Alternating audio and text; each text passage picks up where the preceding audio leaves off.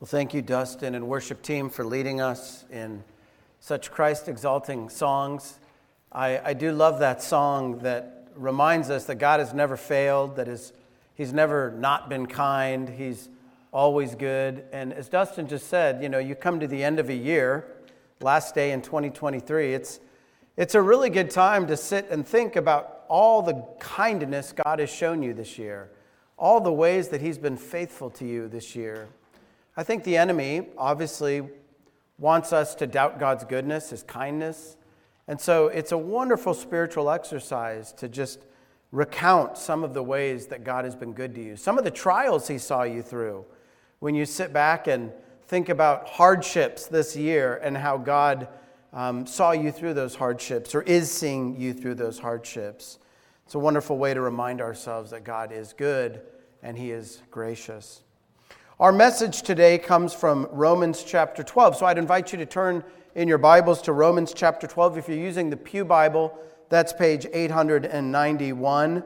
While you're turning there, let me just say another word of welcome to all of you this morning, especially if you're a visitor, traveling, or visiting family. We're glad that you've joined us. Romans chapter 12, verses 9 through 21. The title of the message is Genuine Love. Genuine Love. So, as I read this passage, be on the lookout for that theme. Romans 12, verses 9 through 21. Hear now the word of the Lord. Let love be genuine. Abhor what is evil. Hold fast to what is good. Love one another with brotherly affection. Outdo one another in showing honor. Do not be slothful in zeal. Be fervent in spirit. Serve the Lord. Rejoice in hope be patient in tribulation. Be constant in prayer. Contribute to the needs of the saints and seek to show hospitality. Bless those who persecute you. Bless and do not curse them. Rejoice with those who rejoice. Weep with those who weep. Live in harmony with one another. Do not be haughty, but associate with the lowly. Never be wise in your own sight. Repay no one evil for evil but give thought to do what is honorable in the sight of all. If possible, so far as it depends on you, live peaceably with all. Beloved, never avenge yourselves, but leave it to the wrath of God. For it is written, Vengeance is mine, I will repay, says the Lord. To the contrary, if your enemy is hungry, feed him. If he's thirsty, give him something to drink, for by doing so you'll heap burning coals on his head. Do not be overcome by evil but overcome evil with good. Let's pray. Heavenly Father, we bless you for your word, your unchanging, inerrant, inspired word. Lord, we thank you that though heaven and earth pass away, your words remain, and they will forever. So, God, I pray that as we leave a year and enter a new year, that we would anchor our hope in Christ and in your word that we would firmly establish our lives upon the truth of your word. Where that's off, Lord, where sin runs deep, I pray that your mercy would enable us to make adjustments, to repent, to turn to you, to follow you. Lord, I pray that, that you would deliver us from ensnaring sins, that you would help us to be honest about areas of our life where we're not quite aligned with your word. Lord, in order for that to happen, we need your Holy Spirit to shine a light in our minds, to enlighten us to the truth of your word. So, God, I pray that you'd give us eyes to see, ears to hear, enable us to be doers, not merely hearers. In Jesus' name, amen. Well, as I say, here we are, the last day of 2023, staring down a new year, staring down maybe a return to work, staring down maybe a return to school. I remember when I was a kid not looking forward to that. But the truth is, a new year is kind of a mixture of things you look forward to, things you don't look forward to. But that's life, isn't it? Life is a little bit of a roller coaster. It's busy, it's messy, it's turbulent. And maybe you're just trying to make it through the holidays. Maybe, Maybe you're nostalgic, kind of thinking about packing up all the Christmas things, which maybe you've done, maybe you haven't. There's a lot of debate about when exactly to do that. But as you pack that stuff up, you can, it's pretty easy to get nostalgic and think about your kids, think about your life, think about the people that matter, think about the people that are gone. But as we enter into a new year, oftentimes we're just kind of in shock. Can it really be already 2024? Where is the time gone? And the older you get, it seems the faster the the, the, the time flies, the, the faster the water moves under the bridge. Life is busy. Life is busy. Well, in professional soccer, I've, I've noticed something. I've noticed it's not like football. In football, you have that huddle where you can kind of give direction. But in professional soccer, you know, it's just go, go, go, go, go. But I've noticed something. I've noticed that the coach will send in to the players as they run by the sideline little notes. If you're a keen observer of the sport, you'll notice this little notes that the cameraman will show them reading, and then they'll stuff the note in their sock or their glove. And these notes are little instructions for a better outcome, little adjustments needed. The game goes on, but in the midst of the busy game, Players need to hear from the coach. In our passage today, Paul is writing Christians in Rome who are busy trying to live their lives for Jesus in the midst of all the same kinds of trials and temptations we all face. And in these verses, I don't know if you caught this, he's passing along to them, as it were, these short, pointed instructions. In other words, Paul is saying life is busy, but little adjustments are needed. And I read these verses, and it strikes me that all of us need these instructions. All of us need to make these little adjustments. Maybe you're here this morning thinking, no, I need to make big adjustments. Maybe that's true. Life doesn't slow down, but we need to take time to read the notes, hear from God, take them to heart, and by God's grace, put them into practice. So, in chapter 12 of Romans, I would encourage you, if you're able, to keep your Bible or your Bible app open. Romans chapter 12 starts in verse 1 with Paul encouraging the believers, imploring them by the mercies of God to present our bodies as a living sacrifice, holy and acceptable to God.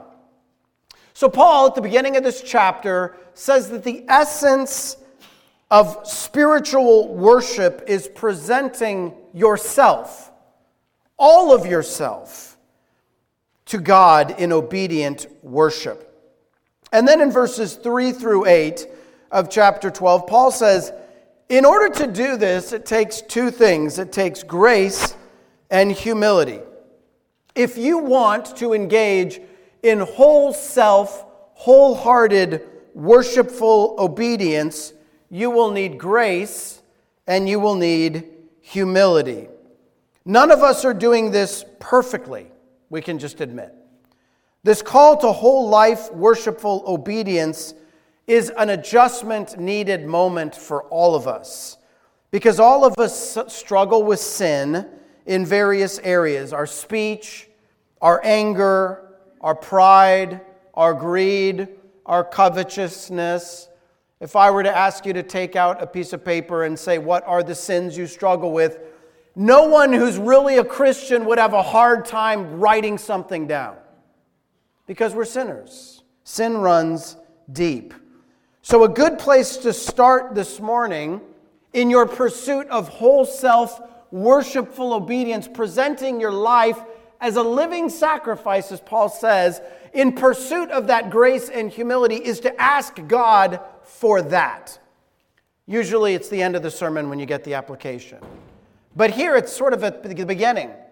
As you endeavor to live your life worshipfully, Paul says you need to ask God for grace and for humility. Years ago, there was a running program called Couch to 5K. I don't know if you remember this. Maybe we have some aspiring runners in the, the congregation this morning. But Couch to 5K was intended to take someone from, as the name suggests, the couch to running, to running a 5K, which is quite an accomplishment. Well, Paul is saying if spiritually you're on the couch this morning, what you need to get running spiritually towards obedient worship is grace and humility. You can't offer yourself as a spiritual living sacrifice on your own merit or your own strength. You need grace.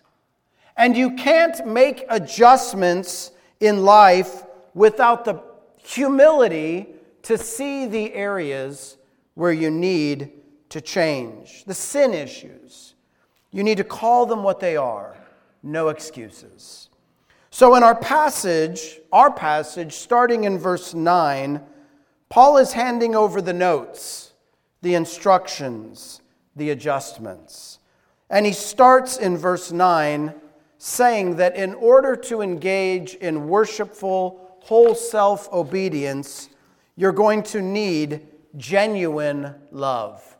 The adjustment that we all need is to let our love be genuine. Now, when Paul says, let your love be genuine, what's the assumption? The assumption is that not all love is genuine. The word genuine means without hypocrisy, without, um, without guile. Genuine love is sincere love, it's genuine. There's plenty in our world of insincere love, hypocritical love, usury love, the kind of love where people will tell you what they want to get what they want. If we're honest, that's not just a problem in the world, it's a problem in us. Insincere love is a problem in us. It's a problem in our marriages. It's a problem in our homes. Well, here's how it works we say to someone, I love you, but then we hurt them with our words. We say to someone, I love you, but then we fail to serve them with our actions. We say to someone, I love you, but then we hold them to a higher standard that we want to be held, or we dish out consequences that we ourselves have been spared. So Paul says in life, it's busy, little adjustments are needed. Love must be sincere. Love must be sincere if you want to live a life of whole person worshipful obedience. So, this is real stuff. Paul says love must be genuine, it must be gracious, it must be humble, and it must be holy. Look at verse 9 Paul says, Abhor what is evil, hold fast to what is good, hate what is evil, cling to what is good. Loving God and loving others requires us to turn from sin and pursue holiness. You cannot say you love God or that you love your spouse or that you love your kids and wallow in sin or give sin a free pass. Genuine love, Paul is saying, requires the pursuit of holiness. So, this is really encouraging for us as parents, as spouses, as friends, as family members, as church members. The best way for us to love each other is to be turning from sin and pursuing holiness. True love is always simultaneously an affection for the other person and a pursuit of holiness. Look at verse 10. You see the affection right there. Love one another with brotherly affection. Up in verses 4 and 5, Paul describes the intimacy of the body of Christ, which is the church, it's believers. And he likens believers to a body, the church to a body. And here in our passage, he uses a different analogy. He uses the analogy of family. But the point is clear God wants us to have affection for each other like you do in a family. Now let's think about that analogy. Having affection for family members, as we've all recently spent time with family members this week, does not mean you always see eye to eye. It doesn't always mean that you get along but you are bound by something as a family. And Paul is saying, as Christians, we're bound by something stronger than human blood. Well, what possibly could be stronger than human blood? Paul says what binds us, what fuels our affection for each other, is the very blood of Jesus. So we show affection to each other. How do we do that? Look at verse 10. We show affection to each other by honoring one another. By honoring one another. Outdo each other in showing honor, Paul says. See who can honor each other more. So at Calvary, we want to be in a constant, ongoing competition. Who can outdo the other in honor?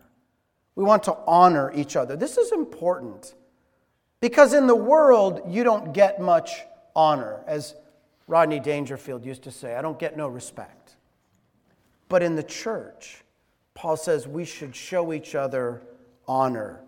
We should outdo each other in honor. Doesn't that sound wonderful? People who aren't trying to one up each other by tearing each other down. You know, in the world, people are always see, trying to see who's better at tearing each other down or it's always trying to one up the other person. Where'd you go for the holidays? Oh, I went to Tahoe. Where'd you go? Well, I went to Paris. Oh, okay, you win. And Paul is saying in the church, it's not that way. We're trying to one up each other by outdoing each other in showing each other honor.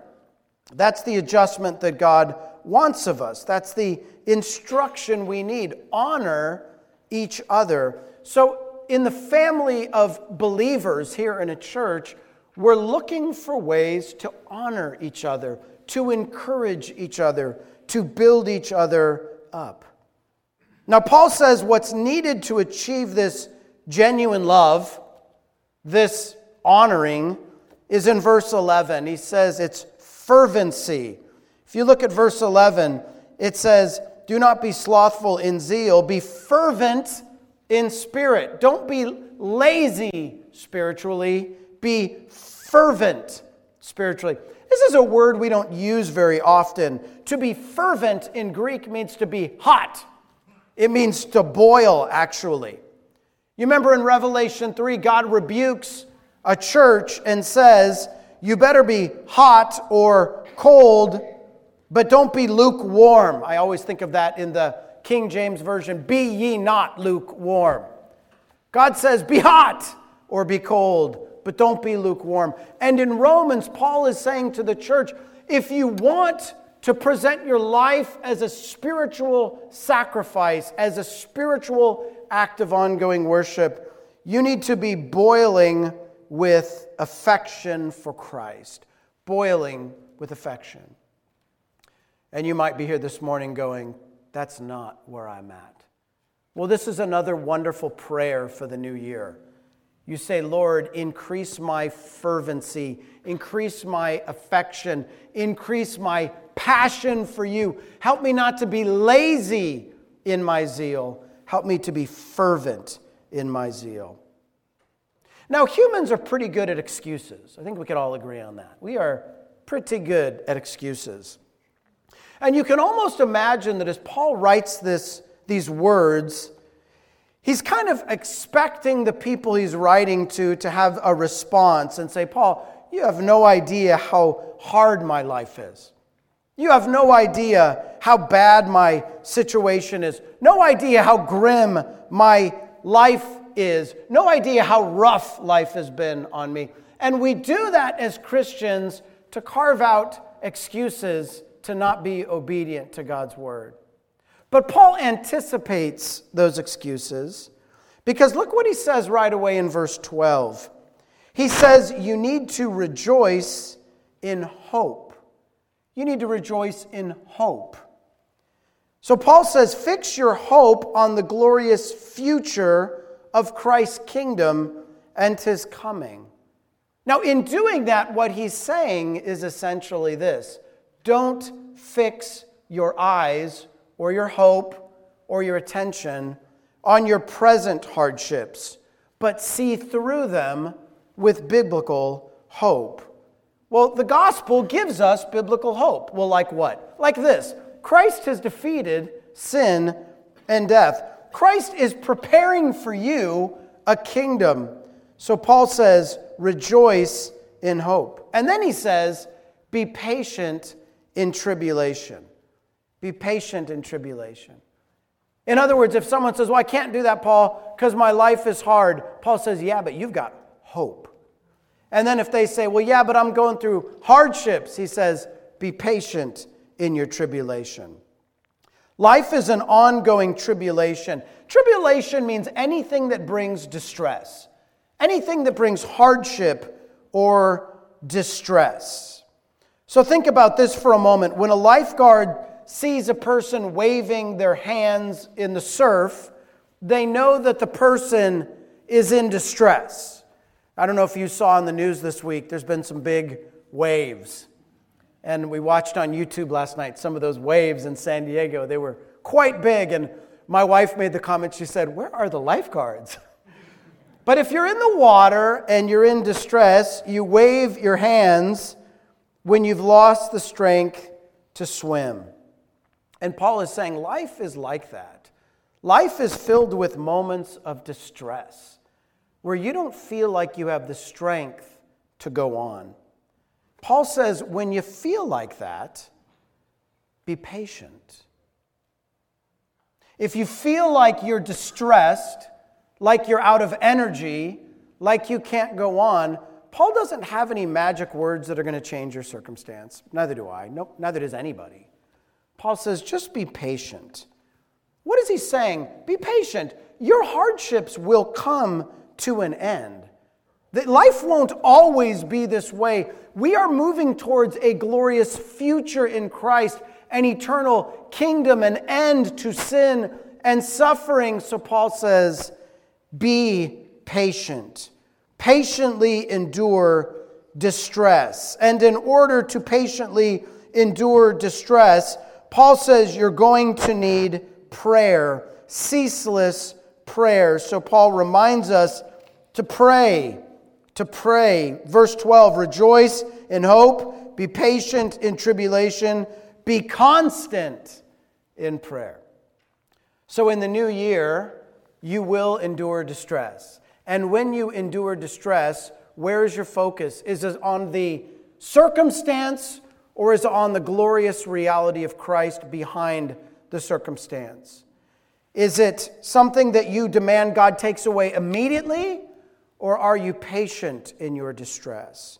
What can I do when I'm in distress? Paul says, Well, maybe not much, but you can pray. Pray. 1 Thessalonians 5:17 says, Pray without ceasing. And these things go together. The more we pray, the more patiently we endure, the more hopeful we are, the more we rejoice. So see these things as a chain of adjustments that are needed in life. We pray, we endure, we hope, we rejoice. Let love be genuine without hypocrisy. So in verses 9 through 13, the word is love. But then in verses 14 through 21, the word is bless. You could summarize the adjustments Paul wants for the church in Rome, Paul wants for us here in Calvary. Paul says, Love and bless. Love and bless. That sounds good, right? Sounds good. Love and bless. I like that. I like blessing. However, there's a twist. Paul says, Bless those who persecute you bless and do not curse. And by cursing, he doesn't just mean cuss words, although that's probably covered too. By bless and not curse, Paul means extend to others what you want extended to you.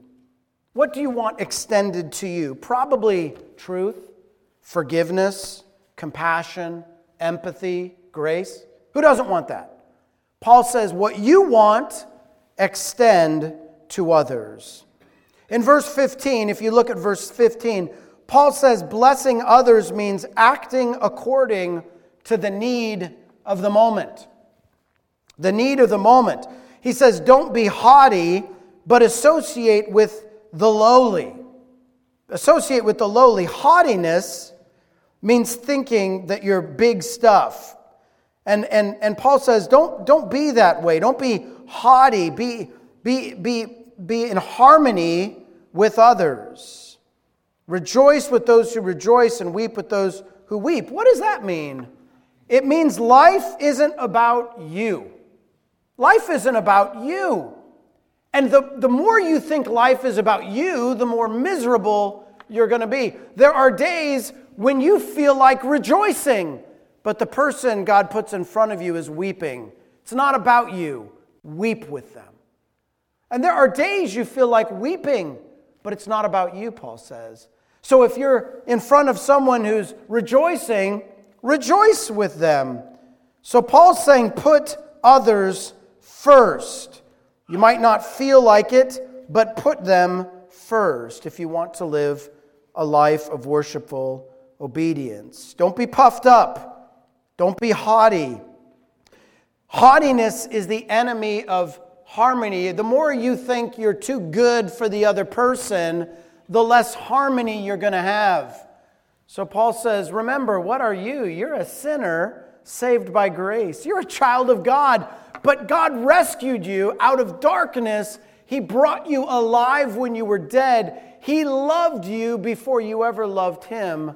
Paul says that's how you should treat other people.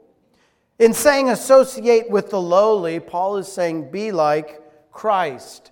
Die to yourself, live to serve, no one beneath you. The Bible says the Son of Man came not to be served, but to serve and to give his life a ransom for many. Paul's saying, here's the note, here's the adjustment needed. Follow Jesus. Don't be proud. You're not above anybody else. And then look at verses 17 through 21. Paul answers a really important question, a critical question. So you can imagine the people in Rome, and I don't know how much you know about ancient Rome, but it, it was a pretty evil society. A lot of evil stuff was going on, just like our own evil society with lots of evil stuff going on. And so Paul is handing out these notes. These are the adjustments, the changes needed for a positive outcome. And Paul can anticipate a question Paul, how do we overcome evil? How do we overcome evil?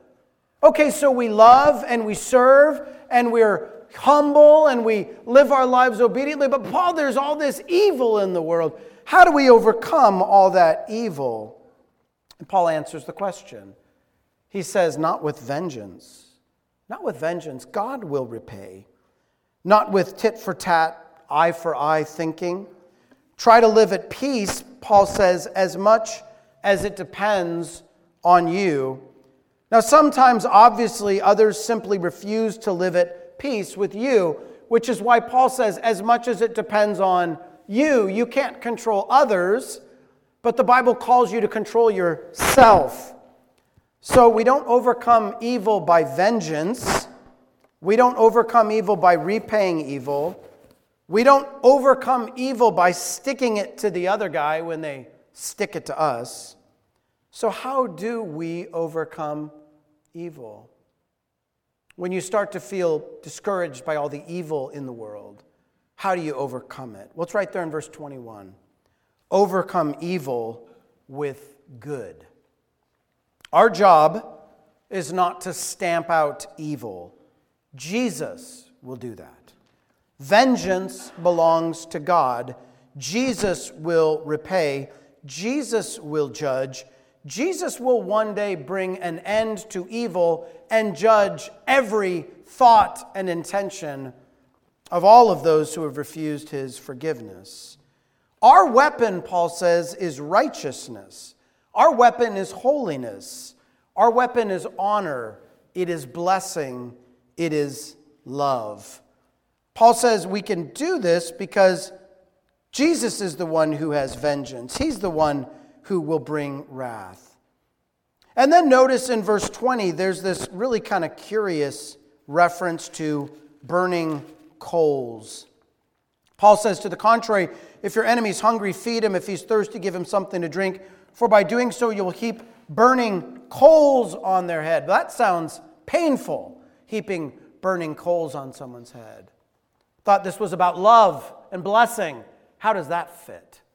Well, Paul is referencing a chapter in Proverbs 25, verses 21 and 22. Paul's quoting scripture. And in the Bible, when you think about coals, I mean, when you think about coals, if you go to a campfire and you, I don't know if you had a fire this week, maybe in the fireplace, if, if, you, if the embers start to die, what do you do? You blow the coals, and the coals ignite, and you have fire. And in the Bible, fire, coals, associate with God's judgment. They associate with God's wrath. They associate with God's judgment. And so Paul is saying, Your job is to love. Let God handle judgment, let Him handle conviction. The point of God's judgment is restorative. What we want is for someone to feel the shame of their sin in the face of our kindness and repent and turn to God. It's, we don't want to be kind to someone so they, so they feel just judged and they feel wrath. We want someone to see in the contrast between their sin and our goodness conviction and then turn to Jesus and find forgiveness. Paul says we overcome evil with good. We overcome evil with good. Now, it's important that we understand Paul is speaking to the church. I mean, he's not saying we don't, we don't need police officers or the military. No, he's speaking to the church we in a society, we need police officers with badges and guns. We need a military with planes and missiles, and we need prisons with bars and guard towers. Paul's not arguing for pacifism. Society needs these things. But Paul's saying in society, the job of the church is to deal with evil by living our lives in obedience to Christ presenting ourselves to Jesus as a living sacrifice, pursuing holiness and worship. Christians wage spiritual war through worship. That's what Paul's saying. If you want to stand against the darkness, commit your life to Christ. If you want to show love to others, pursue holiness. Don't think of worship as what we do on the stage during the three songs before the sermon. It's all worship. Our whole life is worship. Paul says, present your life, your whole life, as an act of worship to the Lord. And so, our application is to not only read these notes and pay attention to what Paul is saying, but to put them into practice. And this leads us to the prayer. So, as we think about the coming year and the convictions that God brings upon our life, the ways that we fall short, our prayer is that God would help us to love, help us to bless. And in order to do this, we have to be confident in God. We have to be confident that God has got things in control. We have to be confident that God will judge. We have to be confident that we don't have to wrestle the world under our control because Christ has things under his control. Who defeats evil? God does. Who deals with evil? God does. Who is bringing his kingdom? God is. Who delivers us from evil? God does. What's our job? It's to live our lives in obedience to Christ, to look to engage others with genuine love and sincere blessing. Let's pray.